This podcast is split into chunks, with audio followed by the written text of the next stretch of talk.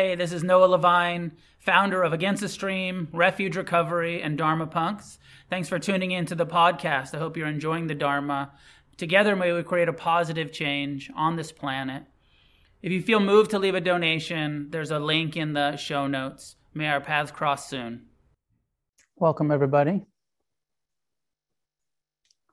Fourth of July, people are out watching the Getting ready for the fireworks at the beach, other places.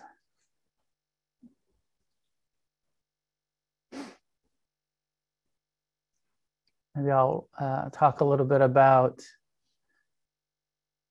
independence.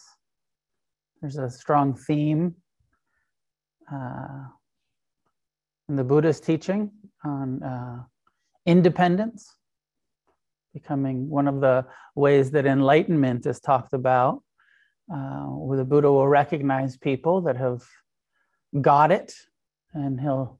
There's a phrase that says something like, um, "They've become uh, independent in the Dhamma and the Dharma. That they they understand. They no longer uh, need guidance." And that this sort of personal independence is part of the goal. And, um, you know, in the beginning, when you want to learn meditation and Buddhism, and uh, we need some guidance, we need some support, we need some, uh, we need the instructions, we need the teachings.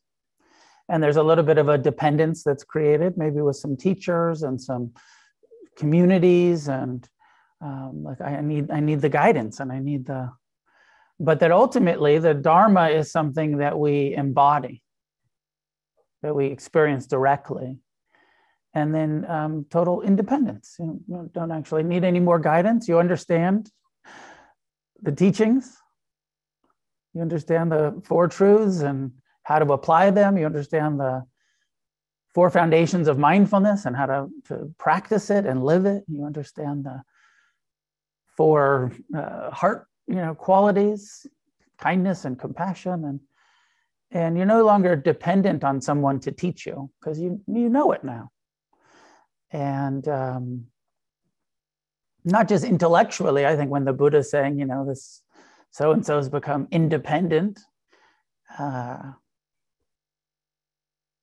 it means that there, there, there's an actual awakening there because a lot of us have been studying this and practicing this for a long time and you can recite by heart what the lists tell us what the four noble truths are and what the five hindrances are and what the seven factors of awakening. Like you know that you know all of the the lists but that doesn't mean that we can yet um, fully embody it fully experience and live in harmony with impermanence, no longer creating suffering for ourselves or others in our relationship to whatever's happening.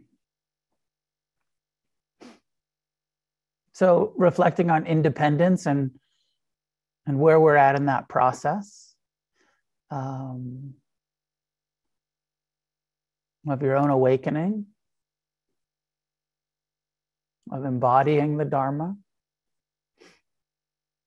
I know for myself, uh, even so many years into the practice, I feel somewhat uh, dependent still on some of my teachers to um, help guide me and support me through difficulties, and for me to kind of check in with. That there's there's still a quality where I feel very much uh, accountability and um, and like it's necessary for me to check out some of my inner process with people who I trust. I still feel dependent on some externals, even 30 something years in. I don't feel like, oh, I'm totally, completely fine on my own all of the time. I feel like, no, I need, I need guidance at times. Sometimes I, you know, my mind gives me really bad advice and it masquerades as truth. I need to check that out with someone else.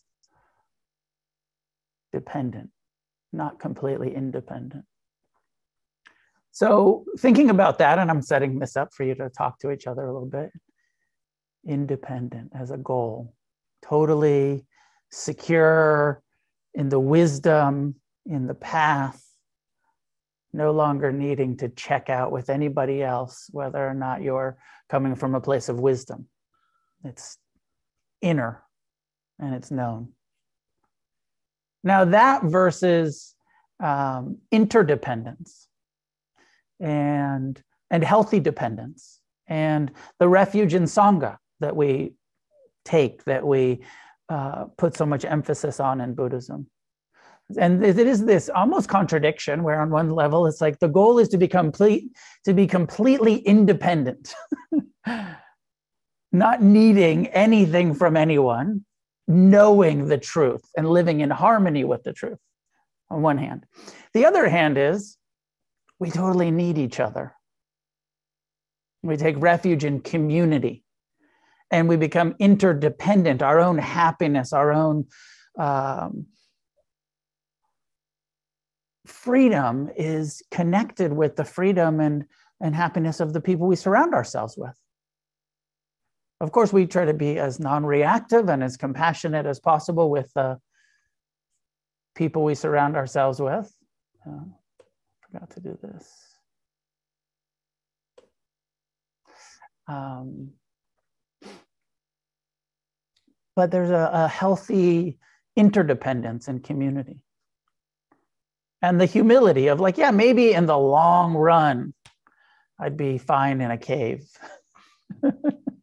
and happy, joyous, and free from all forms of suffering, you know, living either amongst people or away from people. But, but the reality is that in the meantime, we really uh, we need each other. We need to have the wise friendships. And the Buddha over and over says, you know, the keep the company of the wise, develop the spiritual friendships, surround yourself with people who are also on the path, trying to be on the path that will remind you, that will support you, that will encourage you.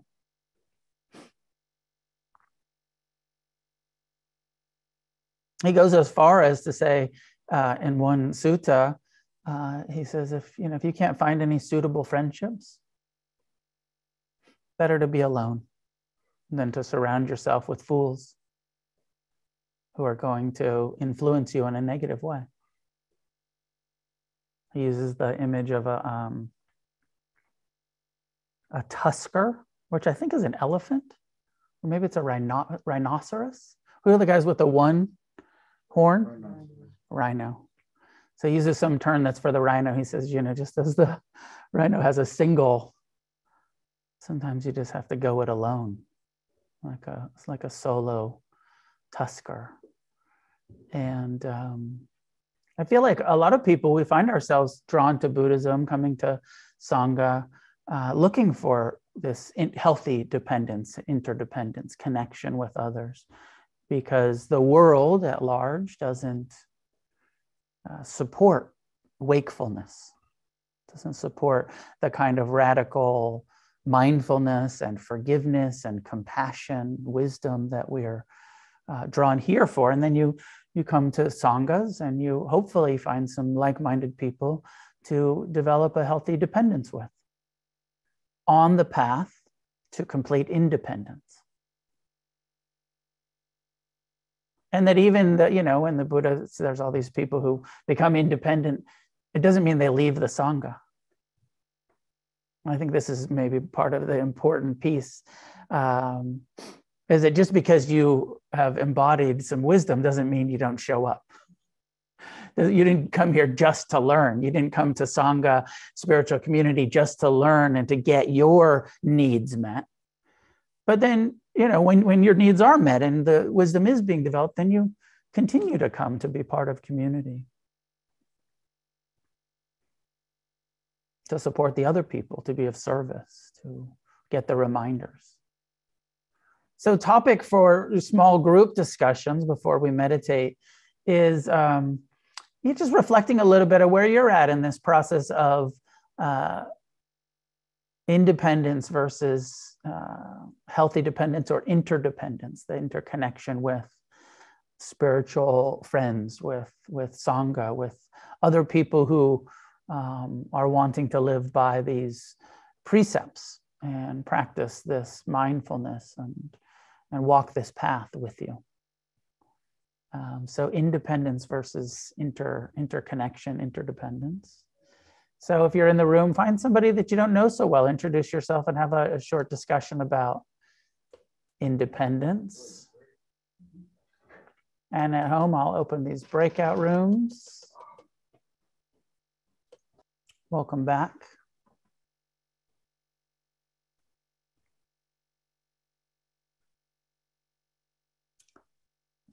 Find a way to sit that's appropriate for meditation, upright. Find a way to adjust your body or posture so that it's relaxed.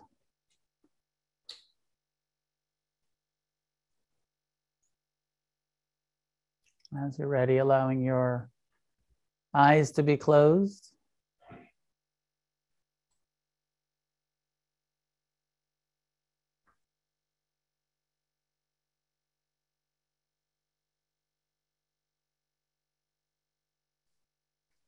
Establishing awareness, present time, non judgmental, kind awareness in the body.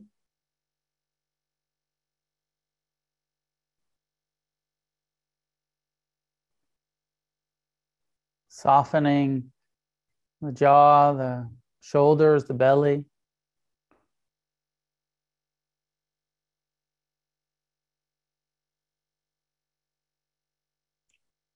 As much as you can, letting go of the past as you bring your full awareness to the present. Letting go of the future needing to be any certain way. As you disengage, as we disengage from paying attention to the thinking mind, we direct our attention to the feeling body.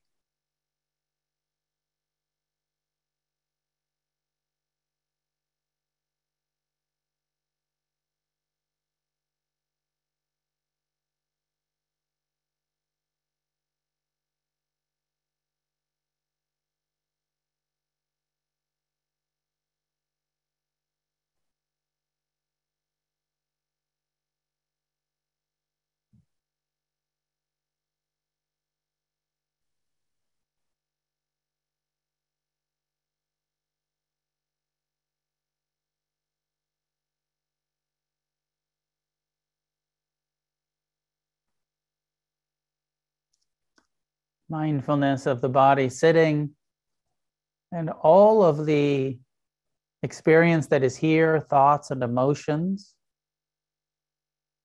sensations.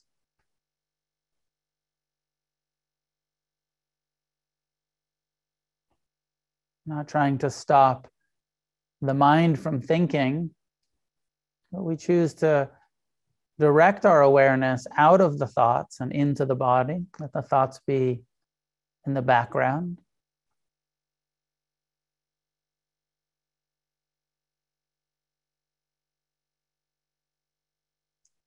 And often using the breath as an anchor experience. Breathing in, know that you're breathing in. Breathing out, know that you're breathing out is a helpful way to anchor the attention in the body.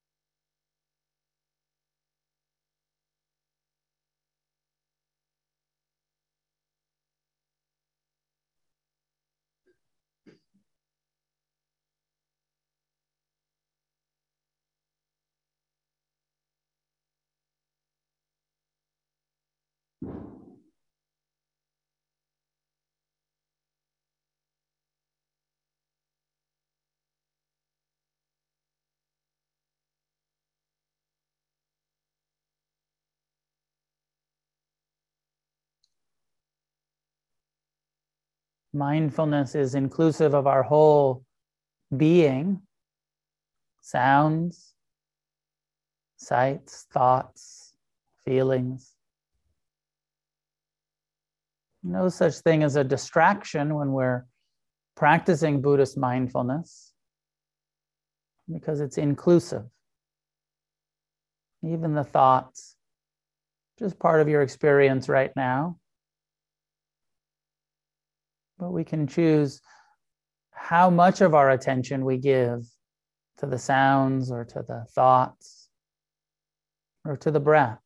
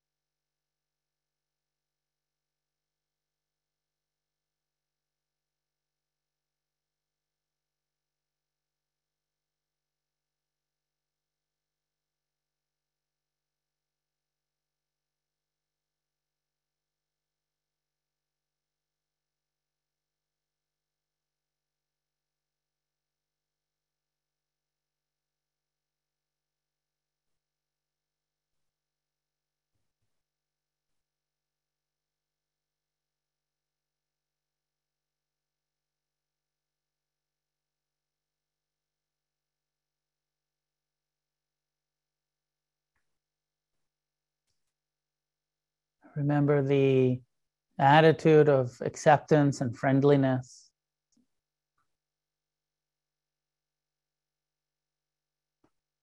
No matter what your mind is thinking about or your body experiencing,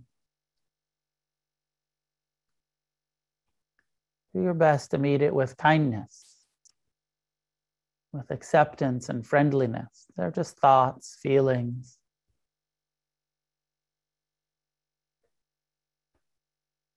Awareness has no judgment.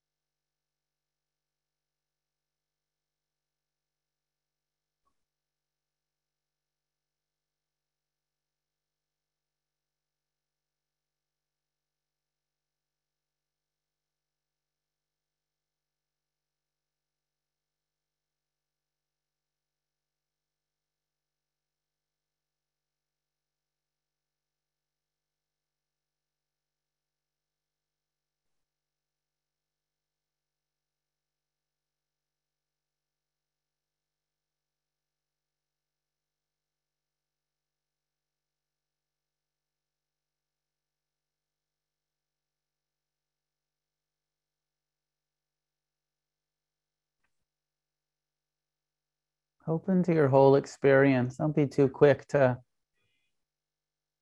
bring your attention back to the breath.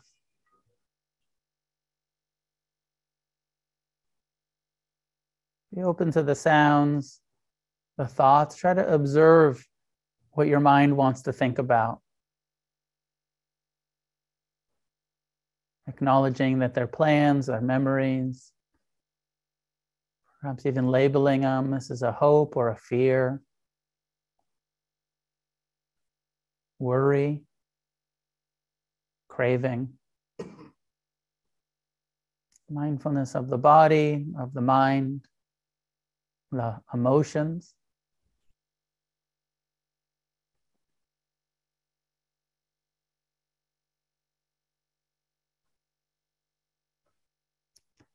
Mindfulness reveals the truth of impermanence, the arising, sustaining, and passing of thought, of emotion, of sensation.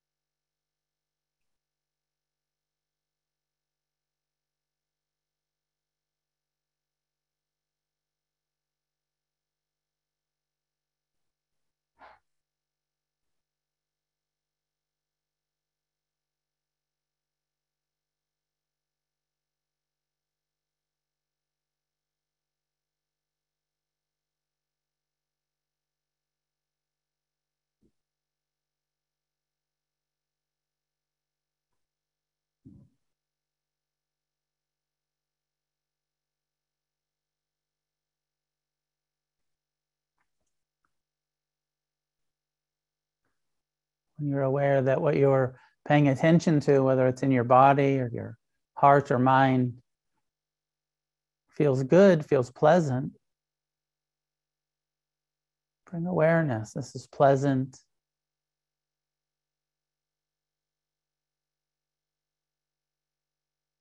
And pay attention to the impermanent nature of that pleasant phenomena.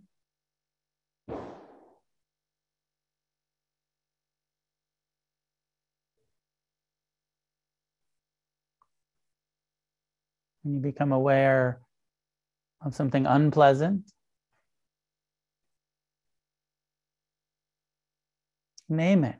This is pain, discomfort in the body, painful thoughts in the mind.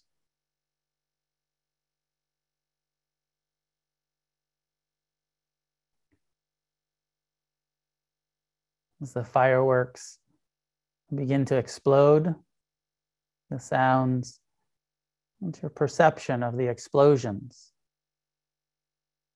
Is it pleasant? Celebratory? Or is it jarring, unpleasant, scary?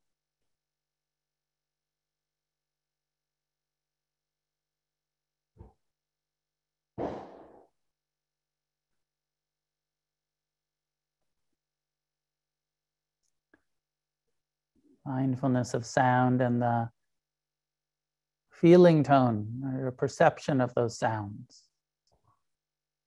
or sensations or emotions, thoughts.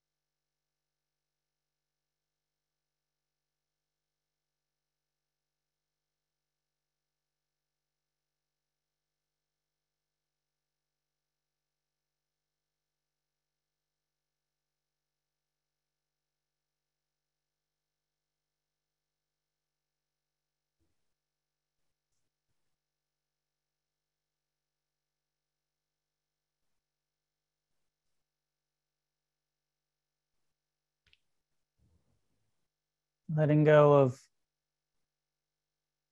needing this present moment to be any different than it is, doing our best to accept what's happening right now. These sensations, whether pleasant or unpleasant or neutral, these emotions. And this mind, just as it is.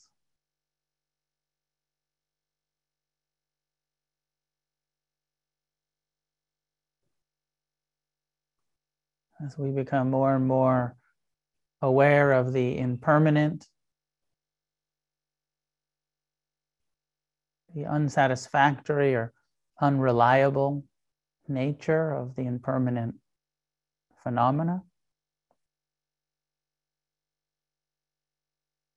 And awareness begins to wake up to the impersonal, the not your fault, not self, not who we are, nature of the mind and the body.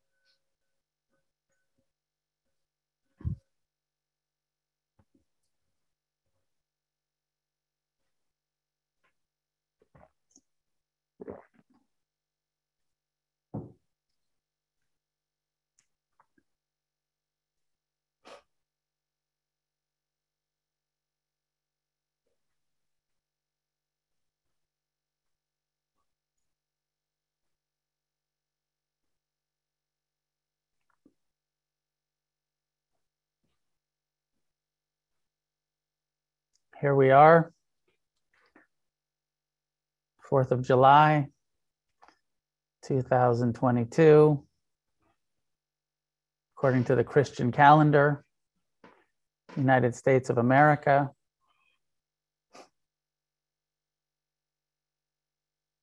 And um, on this path to liberation, this path to independence. Training the mind,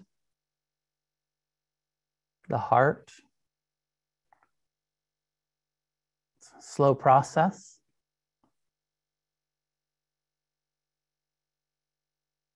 But I'm hoping um, that you're finding incremental progress in changing uh, your relationship to your mind your relationship to pleasure, your relationship to pain, developing more compassion for yourself and others, finding more freedom, continuing to reflect and riff a little bit about independence on the Independence Day. Um, of course, Buddhism talks a little bit about societal. The Buddha talked a little bit about society,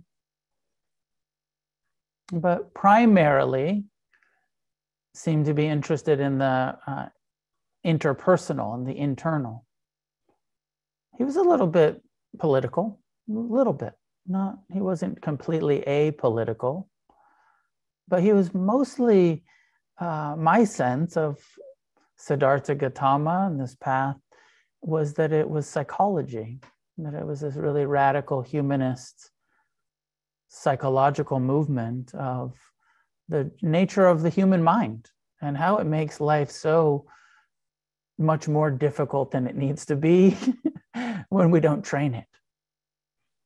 The untrained mind uh, is completely dependent on circumstances.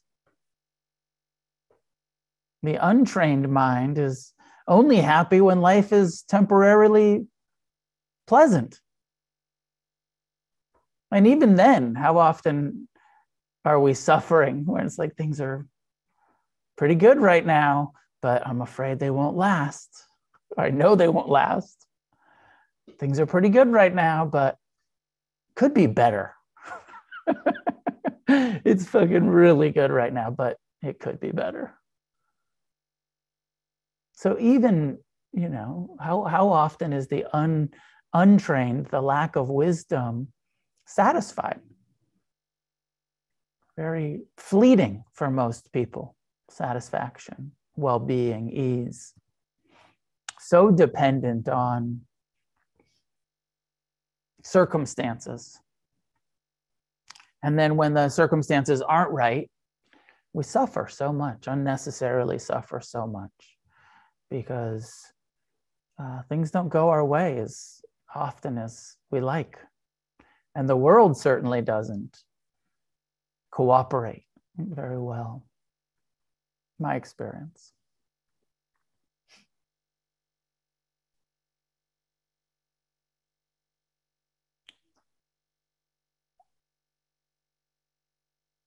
Feel like uh, you know in America there's a lot of talk of freedom and independence, Independence Day, freedom. But primarily, it seems to be framed as the freedom uh, to do, freedom to do what you want to do, freedom from external uh, boundaries or oppression. I mean, it's supposed to be freedom from oppression. Of course, that's not actually how our country uh, functions, but that's the idea. We became independent from the oppressors over in Europe. We're pilgrims. we you know, didn't want to pay our taxes anymore, and we proclaimed independence. The white slave owners we're in the midst of a genocide of the Native Americans. So we don't want to pay taxes back to England anymore. They're, they're oppressing us. And so, we, you know, for the white folks, independence, freedom.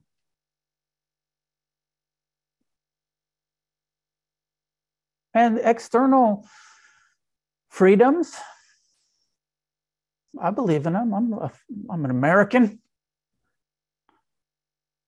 Uh, you know, I certainly have an idealized idea of freedom and equality that isn't actually how the world functions. But I like the idea of freedom and equality for all, not just for the wealthy, not just for the class structure or for the race caste system, the American caste system. Um, I like the idea of freedom for everyone. It's obviously not what's happening here. And uh, as we see, and as I talked about last week, the sort of shocking reality that, uh, you know, like the Roe versus Wade abortion thing of like a freedom that is taken away and how like crazy we're like, wait a minute, you can't fucking take that away the freedom, the rights, the you know our ideas of freedom of, of external like we should be able to be free. And yeah we should you know women should be able to be free. People should be able to be free to do what they want.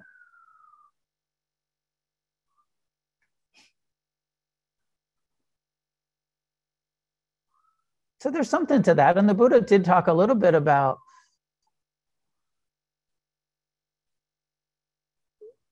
the karmic situation of sexism and racism and but primarily the teaching is freedom from not freedom to not freedom to do what you want or not even freedom from oppression.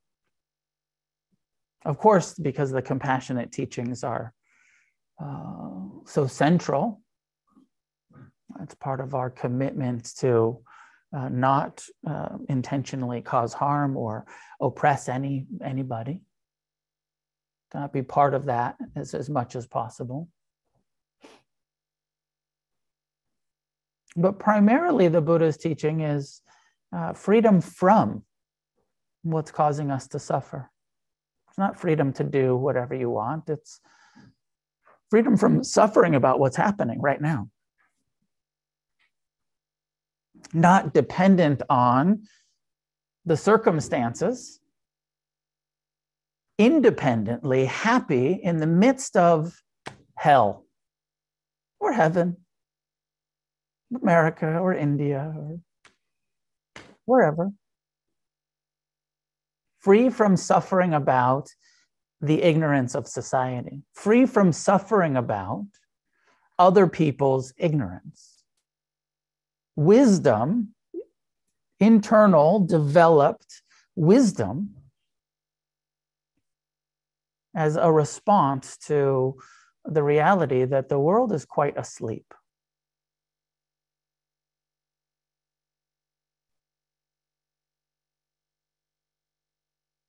And we're trying to wake up in the midst of this world that is quite asleep to wisdom and to compassion and to integrity and into uh, just basic common sense ethics, not mirrored by the world.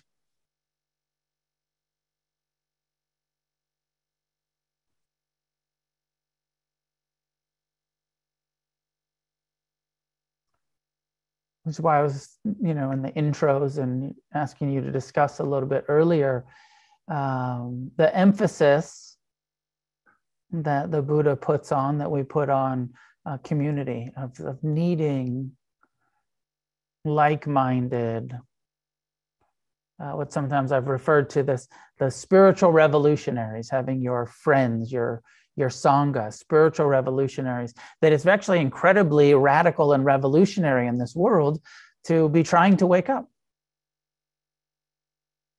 And the importance of having those comrades in the revolution.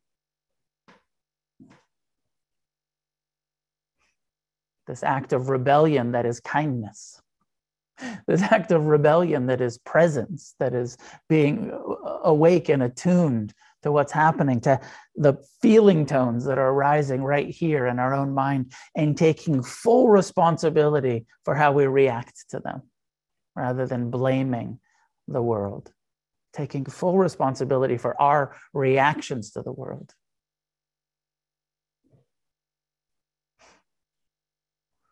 A couple weeks ago, we were up, uh, Lily and I and some friends were up in um, this yoga festival. And I was wearing my Against the Stream hat. I think I actually had it off on the table at this restaurant. And one of the people that worked there, this woman, uh, came over and she said, "Oh, that's such a cool hat." And I, I got a little inflated. I was like, "Oh, you know about Against the Stream?" She's like, "No, I don't. I don't know about it." she said, "But it uh, it just it sounds like um, sounds like a really cool like far right statement." She's like, "I think my husband would really like it. It's like it's like drain the swamp against the stream." I later said to Lily, I was like, she looked at me, bald, white, tattooed guy, and was like, he's a racist like my husband.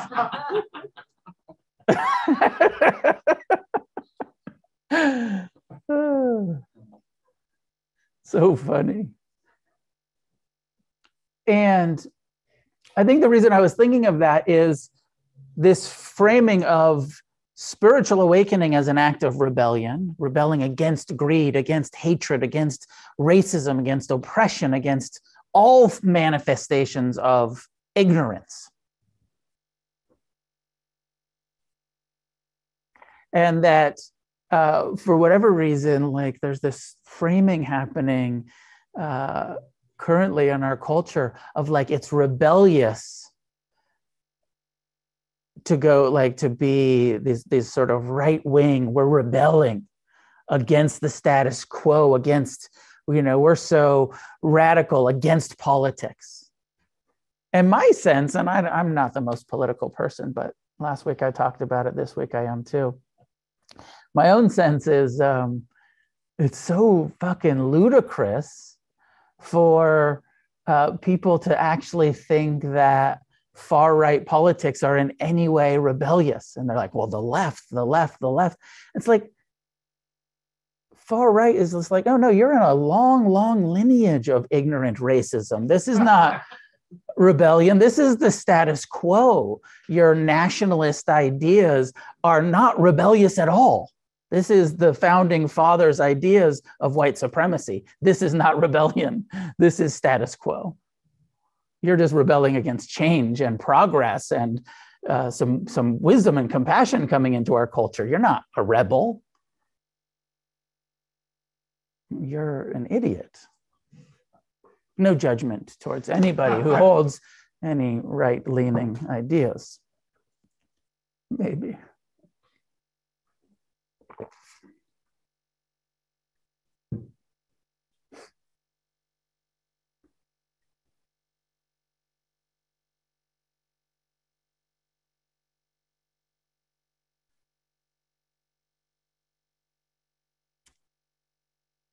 So the importance of um, establishing and maintaining healthy dependence in order to become independent, in order surrounding ourselves uh, with people that are going to support uh, our, our inner process of forgiveness, our inner process of mindfulness, of living an ethical life. And ultimately taking full responsibility. This is the definition of karma full responsibility for our, our actions and our reactions. You don't get to blame others for how we're reacting. We have to take full responsibility for it. But so nice to be with around people and connected to people who are going to encourage and support a wise response rather than co-sign the blame that we like to place on circumstances.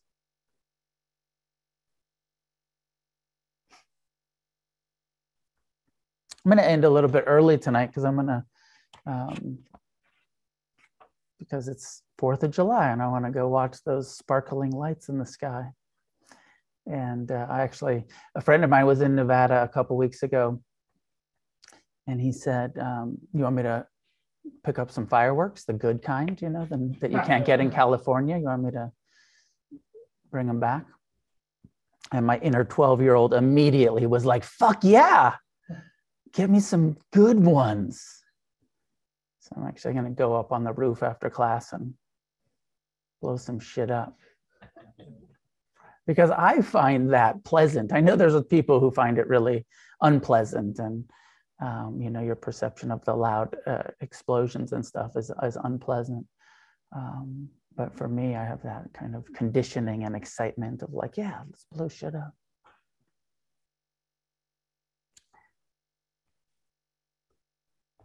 I want to, it's my, my 4th of July reading. I'm going to read a couple pages from Against the Stream the section of the book that's called Defy the Lies. We have all been seduced by the world's enchanting offers of happiness through pleasure and accumulation. But they are lies, shams, fallacies. In order to find the true happiness and freedom that are available, we must understand this clearly.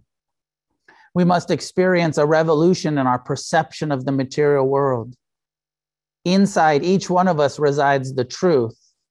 And however deeply buried or obscured that truth has become, we have the ability to uncover and experience it for ourselves, and happiness and freedom will follow. The path to liberation is one of defiance and renunciation. We must overthrow the deluded dictators of our mind and see through the confusion of the world. This will take great effort and a steadfast engagement with our own moment to moment experience. Every day we are lied to by the world. Our societies, our families, and our religions tend to be filled with delusional ideals.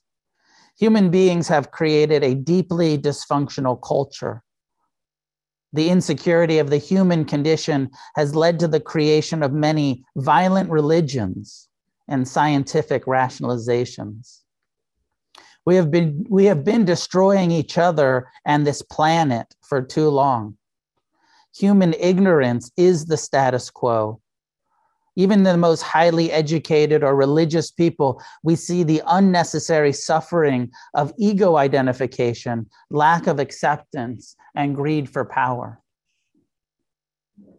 In America, we like to talk about equality and human rights but this country was founded on violence and oppression.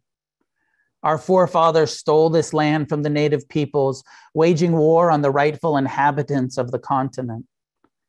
The history of slavery and racist oppression, racist oppression towards each newly arriving ethnicity on these shores has left us with a legacy of ignorance.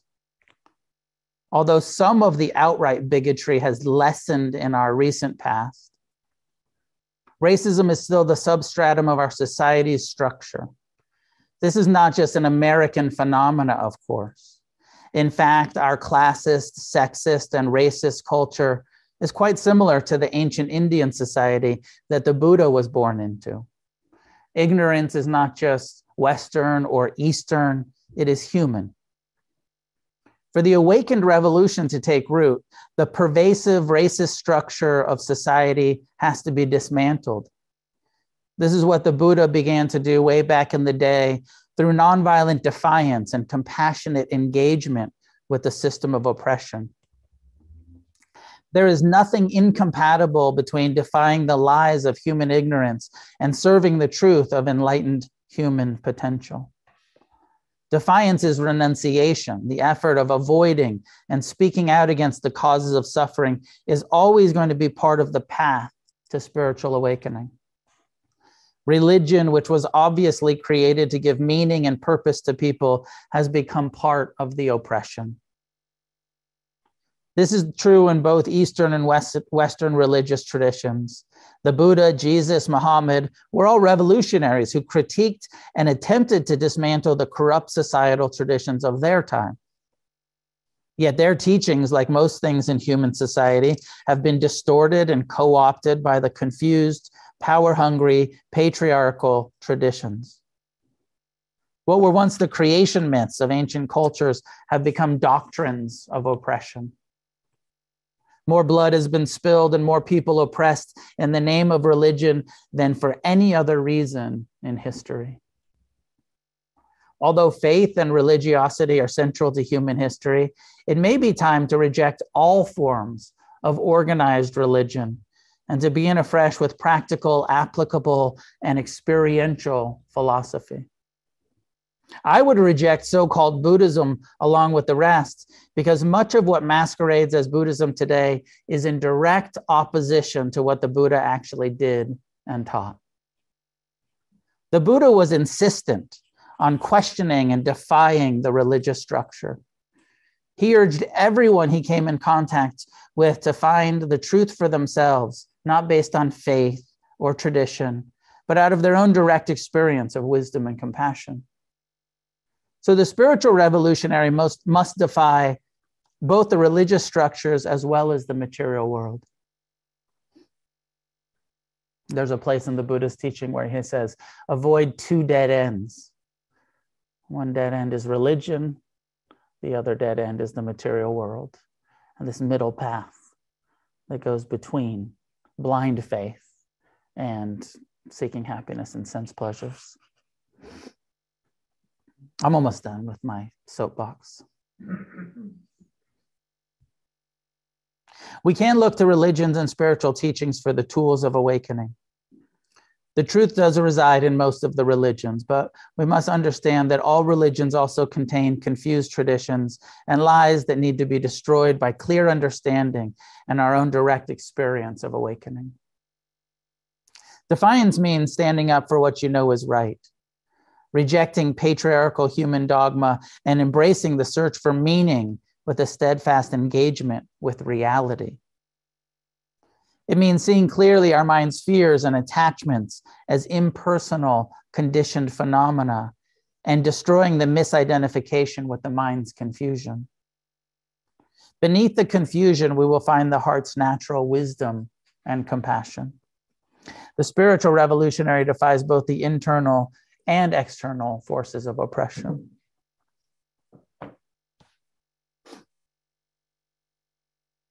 So happy 4th of July. God bless America.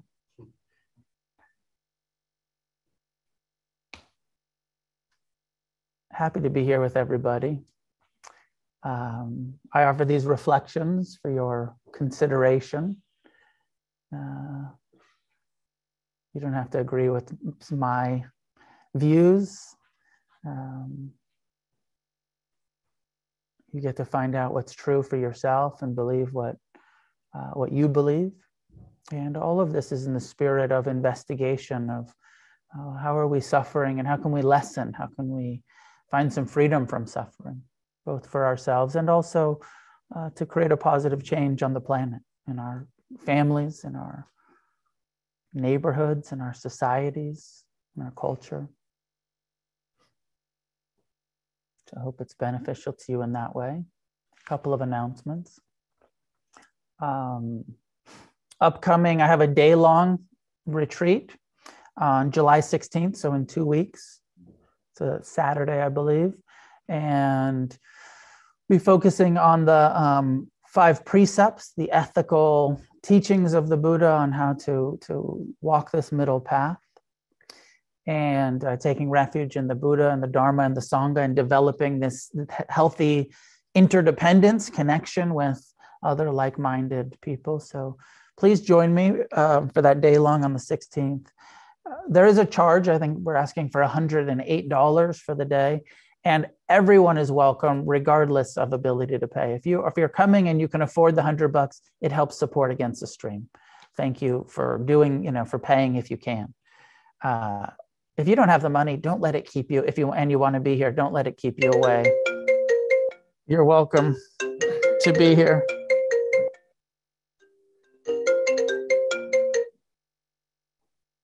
It's my son. I should have just answered.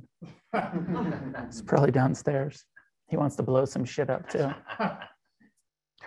Um, no, it's okay. He's with his mom. So the 16th, come practice for the day. And then the fall week long seven day retreat, which is going to be up in the mountains here, Southern California, Big Bear retreat um, near, near Big Bear, is uh, open for registration. And it's pretty affordable. Um, I think where it's only $600 for the seven day or $700, something like that. It's one of the cheapest retreat centers I've been able to find instead of a $2,000 week long, which a lot of retreat centers charge, we're going to be able to do it for it's like 700 bucks, I think. So come to that if you can. And if you want to come to that and you can't afford the, the that 700 bucks, um, I'll get you a scholarship. I'll raise some scholarship money so that you can come and sit um, the retreat. So just let me know if you can't afford it and you'd like to come.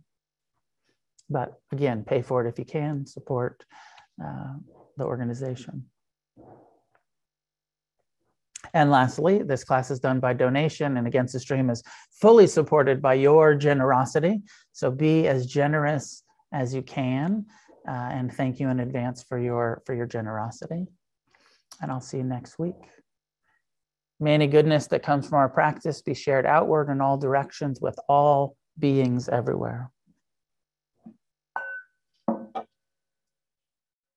Thanks for tuning in to the podcast. This is Noah Levine, founder of Against the Stream and Refuge Recovery. If you feel moved to leave a donation, there's a link in the show notes.